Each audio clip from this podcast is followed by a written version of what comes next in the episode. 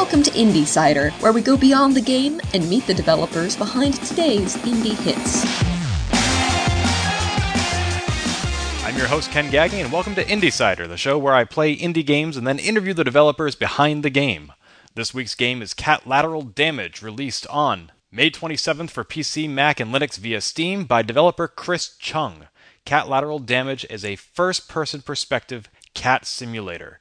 You may have heard about this game when it was featured on PewDiePie's channel on YouTube over a year ago, a video that has since gotten over 4 million hits. Or you may have seen coverage of the game on Reddit, Kotaku, or Rock Paper Shotgun. Or you may have played a demo of it in early access on Steam or even on the web. Nonetheless, this game has been in development for about two years and has been garnering attention throughout that time, perhaps because it is such a bizarre and yet natural concept. You are a cat, and your job is simply to do what it is that cats do and knock everything off every cabinet, counter, and shelf that you can find. Each level is procedurally generated and set in various homes, cabins, museums, and grocery stores. Things you can knock off shelves include not only books and picture frames, but also high tech and expensive things like high definition televisions and even complete dinosaur statues in the museum level. It's all played from a first person perspective, and you can use your joystick to control your left paw and your right paw separately so you can choose the direction in which you're batting objects. There's also a jump button and a meow button, and that is the extent of the game's controls.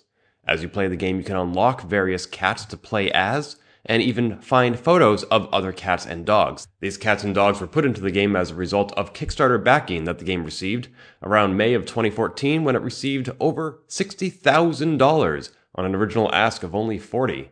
I did not back the Kickstarter, but I did receive a review copy for the purposes of this podcast, and I also ride the same bus to work as Mr. Chris Chung, who I'll be interviewing in this episode. We don't work at the same place, but we do happen to be going in the same direction, and when I get on the bus in the morning and I see him playing his 3DS, I may ask, Hey Chris, what's up? And he'll tell me all about the latest Fire Emblem or Persona game. Another aspect of Catlateral Damage that makes it unique is its collaboration with Fire Hose Games. Firehose is responsible for such games as Slam Bolt Scrappers and Go Home Dinosaurs, and Let's Quip. But Catlateral Damage is the first game to come out of their new accelerator program where they help local indies get on their feet. Accordingly, Chris Chung is a Firehose employee, and this is his first game, so they're lending him a hand. I've previously played this game at such events as PAX East 2015 and also various Boston indie meetups, and I was happy to finally get my hands on the full version which is now available on Steam for PC, Mac, and Linux with an MSRP of $9.99, and at the time of this recording, a very positive average review of 98 scores. All that said, let's get on to this week's episode of Indie Cider. If you wish to watch me play the game while I interview Chris, you can find that on my YouTube channel, youtube.com slash gamebits, and you can also reach out to me on Twitter at gamebits for suggestions of other games you'd like to see me play or developers you'd like me to interview.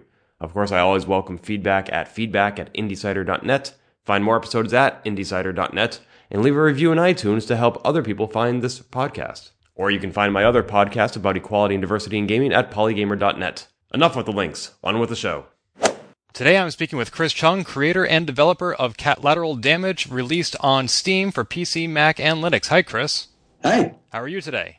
I'm very good. Excellent. So, Catlateral Damage has been making headlines for literally years. People have been waiting for this game. It's been available on Steam Early Access. Is that correct? Uh, yes. Yep. There also is a free web-based version of the game. Uh, yeah, there was for a while. I actually took it down recently. gotcha. it it, bro- it was broken in Chrome. and you have to focus your development on the main product. Right. Right. And the main product is originally created years ago for a seven day first person shooter game jam, a 7D FPS. And when you released that title, you had the idea for a first person cat simulator based on your childhood cat Nippy, who's always knocking things off cabinets and counters. Mm-hmm. But what made you think after just seven days, oh, I can't just leave this here as part of a game jam? Because very often ideas are tested in a game jam and then adapted into a full game, but it sounds like you actually realized you had a full game in that game jam and you had to dedicate the next two years of your life to realizing that dream. How did you go from just a game jam to a full product?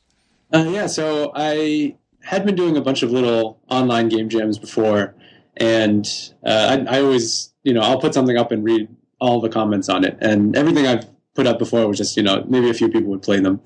So this was kind of like the first game jam project that I put up that got a decent amount of like hits on it. Uh, there were you know a bunch of people saying they liked it and it was a, a funny idea. And uh, it got mentioned in some of the, the press around the, the game jam. So I think uh, shortly after I put it up, I think it was like Rock Paper Shotgun and maybe Kotaku posted about it. Um, so that was like the first, I guess, press I had ever gotten on something that I made. Uh, and I think it was at that point I was like, you know, this this, this is a decent amount of people. It, it, wasn't a lot, but it was a decent. It was enough people talking about it that I, I figured maybe if I worked on it a little bit more, um, it could be kind of like my first commercial release. And it actually wasn't until the following January, like three or four months later, that uh, it, it, just kind of I, I, had been working on it part time, and it kind of just exploded on the internet, and um, it was like front page of Reddit and all these gaming sites again, and uh, I, that was kind of when I knew it was like, well, I, I kind of have to do this now.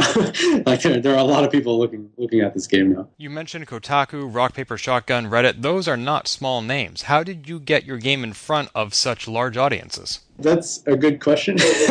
um, a, a, lot of you know things that I've seen, especially in, in terms of in regards to indie development, is you really have to kind of talk to the press a lot and kind of tell everybody about the game and there's you know maybe they'll pick it up, maybe not, because you know there there are thousands and thousands of games going out all the time.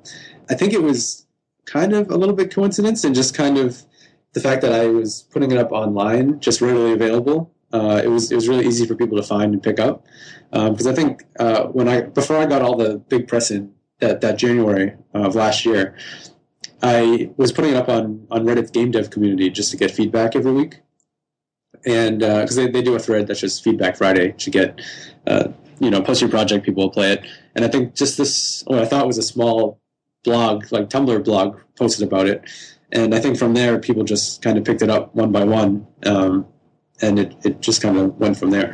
Now, when you were developing the game, obviously it had to be first person shooter because that was the nature of the game jam, but a lot of other animal simulator type games take place in a third person perspective. Did you ever think about retooling it, or what made you think that first person was the best perspective for a cat simulator? Yeah, you know, when I started working with, with Firehose, we were talking about um, kind of seeing what we could kind of rejigger and uh, fixed up for the final release. And third person was one of those big things that we thought would would really help the game. Uh, but yeah, since since the game jam was originally uh, about a first person, you know, make a first person game, that's kind of where the roots were, and it would have taken a lot of work to kind of retool it into a third person game. Uh, and then for me, I think just when I was, I think the reason I kind of came up with this idea for that game jam was that I always wanted to play a game where you saw the world through the eyes of a cat because uh, that's like a, a, perspective that you don't really get to see often. So I think having a third person might have taken away from that a little bit, where you're not necessarily the cat, you're just kind of controlling a cat character. So the gameplay could be the same, but I think the experience would have been a little bit different. You said you've always wanted to see through the eyes of a cat, so this wasn't just an attempt to capitalize on the internet's fascination with cats. No, that's that's another thing that that you know, I get asked a lot by people who, who see the game. They're like, "Oh, you just you know went on Reddit and saw all the cat pictures and made a game for them." And no, honestly, it was you know for this game jam, I was like, I want to I want to do a first person game, and I always grew up with cats. I I love cats, and um, I was just thinking about like interesting games that I haven't seen before, and and my mind just went to cats, and I was like, well, I want to play a game with cats in it. Like, uh, I, I, honestly was just trying to make a game that that I would enjoy playing, um, and totally forgot that everybody on the internet loves cats, and, and that a lot of other people uh, were looking for a game like this too.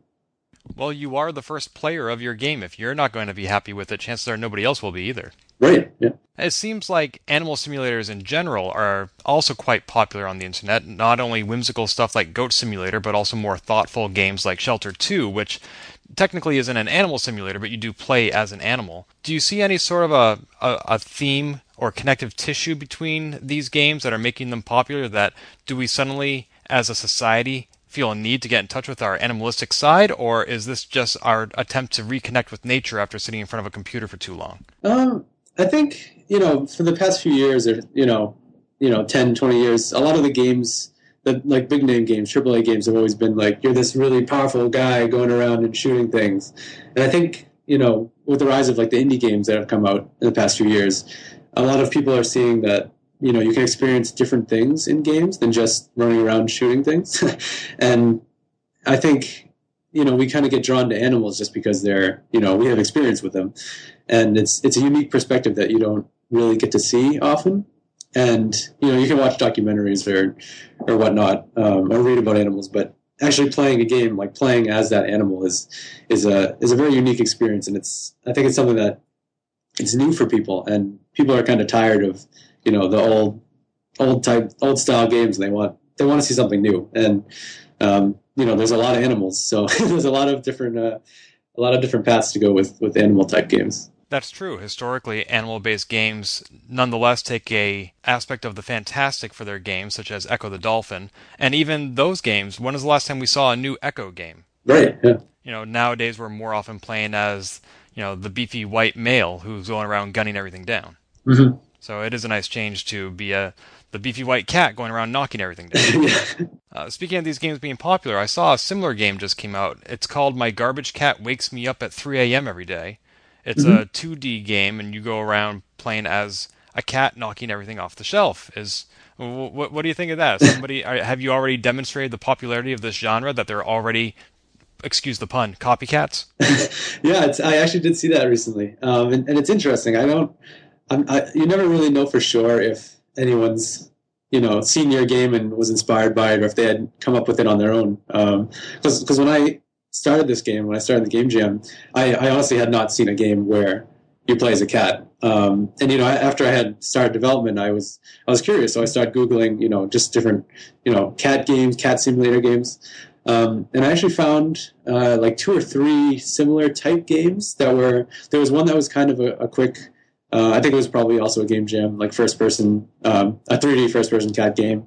Uh, and then there was also like an iOS game that came out in 2012 that was that was 2D, and it was it was very similar to the the Garbage Cat game where um, it's basically a platformer where you walk around and, and knock things off.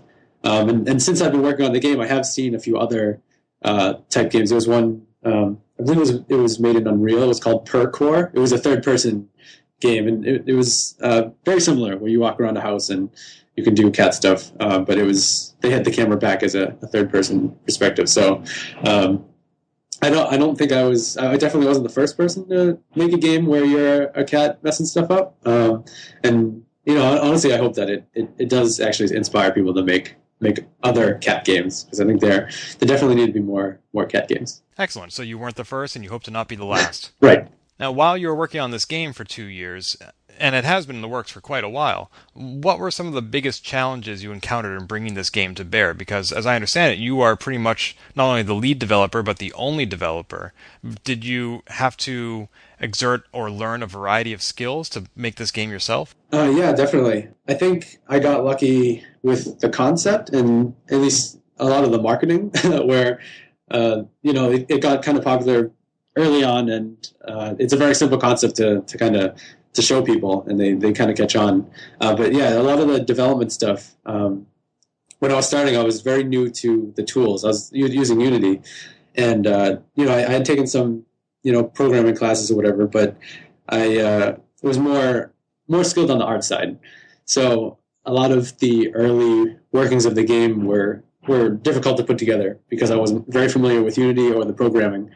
Uh, so you know, over the whole development, I've been learning brand new things, and I'm definitely much better at development now. Now that we're uh, you know about to launch the game than I was when I started. So I, I think that a lot of the a lot of the struggles for me at least were were programming related. Did you have any collaborators on this game? And if so, how did you find them? when I started, it was it was just me. Um, and uh, when I started getting a bunch of uh, press for the game, I started talking with Firehose Games, which is was actually here in, in the Boston area as well, and they were trying to start a accelerator type program where they take on independent developers and kind of help them with marketing, business, and uh, just general development stuff, so that um, you know smaller teams like like me could you know focus on making a really great game. Yeah, it it just happened to be like a the right right place, right time type thing. And we started talking about it, and uh, yeah, and then we we just started collaborating. I think it was before PAX East, um, that a few months after the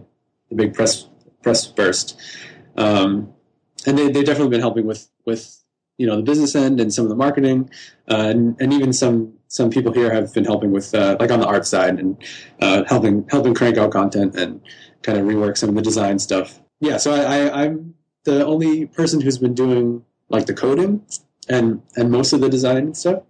Uh, but there there are a few people that are working kind of part time with me here at Firehose just to to get the game done.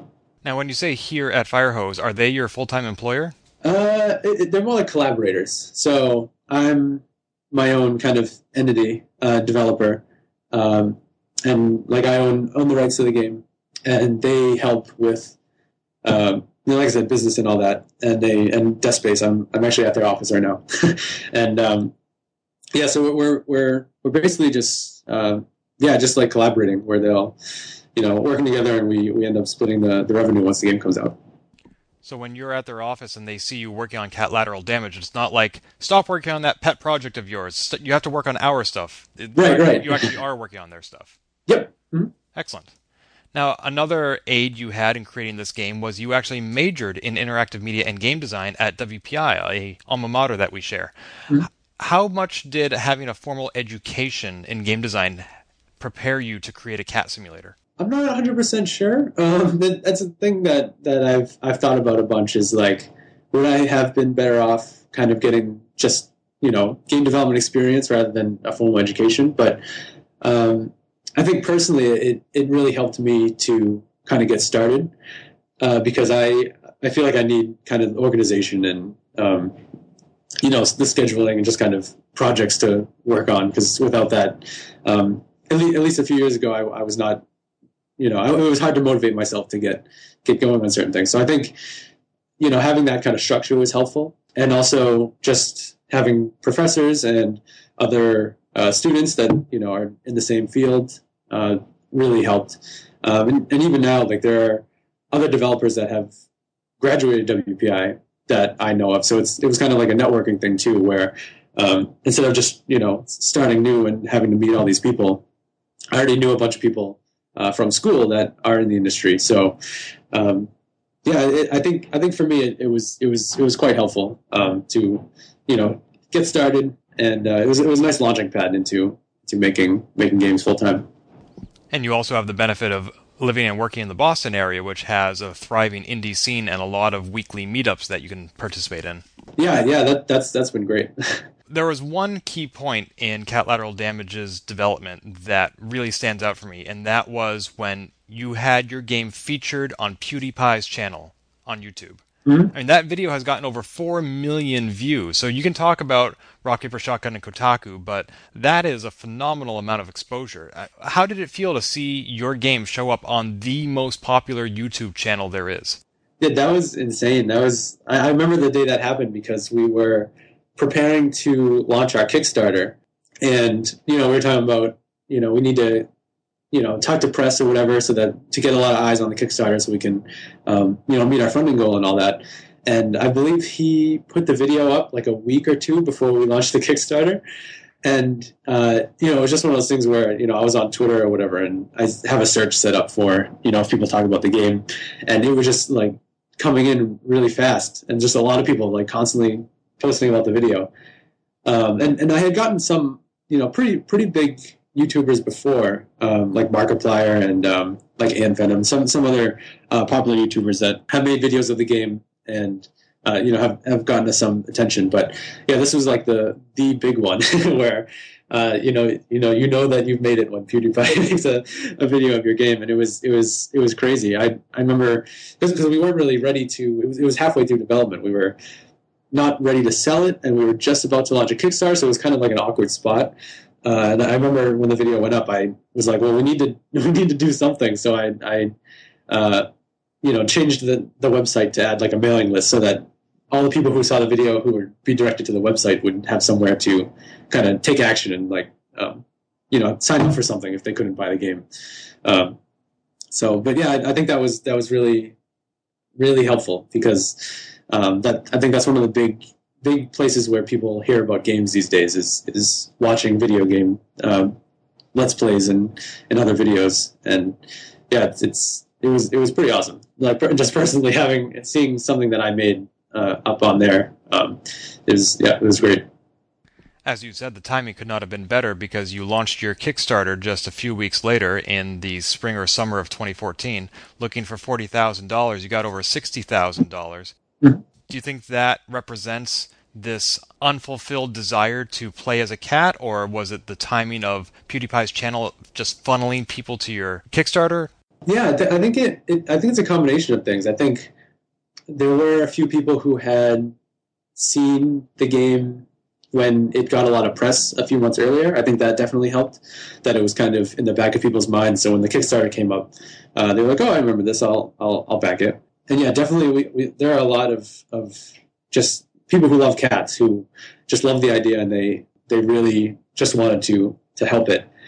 I think it definitely helped that we had some tiers like uh, adding people's cat photos to the game and even some to some higher ones to add their cats as playable characters in the game uh, because people people really love their animals and they really you know I think this Kickstarter really helped them kind of memorialize their pet in you know some kind of media that that a lot of people are going to see so yeah we have something like 20 20 playable cats and probably like over 230 photos of cats so it's like there, there are a lot of people who wanted their pets to be a part of the project and that that really helped and yeah definitely the pewdiepie video i'm sure funneled a lot of people in um, as people were kind of hearing about the game. Yeah, I don't know. That's there are a lot of people who like cats. Speaking of your Kickstarter, as I said, you raised sixty thousand dollars, which is above your minimum goal, but short of the hundred k stretch goal for a PlayStation 4 version. However, you did participate in Free the Games through Ouya. So, are we going to be seeing catlateral damage on other systems? Uh, I hope so. um, that, like I said before, I'm, I am uh, making the game in Unity, which is very easy to port to uh, a variety of platforms. Uh, so we're supporting uh, Windows, Mac, and Linux at launch on Steam, and also Ouya. And you know, after that, if the game does well and we can justify uh, putting development time and, and money into two other versions. I think we could definitely do PS4 version. We could do you know Xbox, um, even Wii U. I don't know. Um, I would love to see it on on a bunch of consoles because it, it already supports like controllers on Steam. You know, it, it plays really well with the controller, so I think it can it can definitely be beyond anything. Although maybe not maybe not touchscreens or mobile because it's it's kind of hard to play first person games on those. But um, yeah, I'd, I'd love to see it on consoles. And of course, a first person game is a natural fit for Oculus Rift.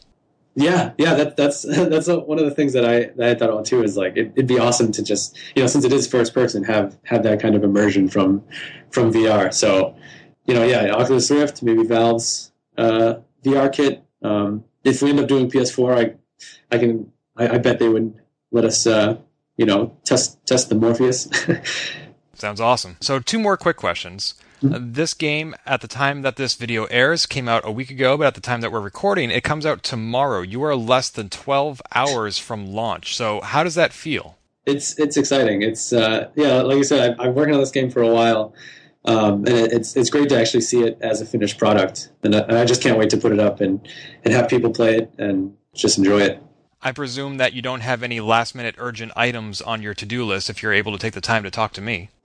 um, I think there are a few bugs that that need to get fixed, but they're they're they're very minor, very quick. Just just playing through the game, making sure there's nothing major that's that's wrong. But overall, it's looking great so far. Excellent. Now, this will be one of the first big games you've ever released that so prominently feature your name, and I want to know how do you define success? What do you hope will happen next? I mean, I think the obvious answer is, um, you know, money. like that's, I think that's a big thing. Um, but I think for me, I'm, I'm not aiming for a big, uh, I guess, monetary like success. I, I think making enough money to at least fund my next project would be nice because I, I really enjoy working in games and I really hate looking for jobs. So I, I really I really don't want to have to um, go work at a software company or, or something else that's um, going to destroy my soul. So making enough money to to you know keep keep making games as an indie developer I think would would be a success for me. But um, I mean even now just seeing a lot of people enjoy the game is is is really satisfying and I think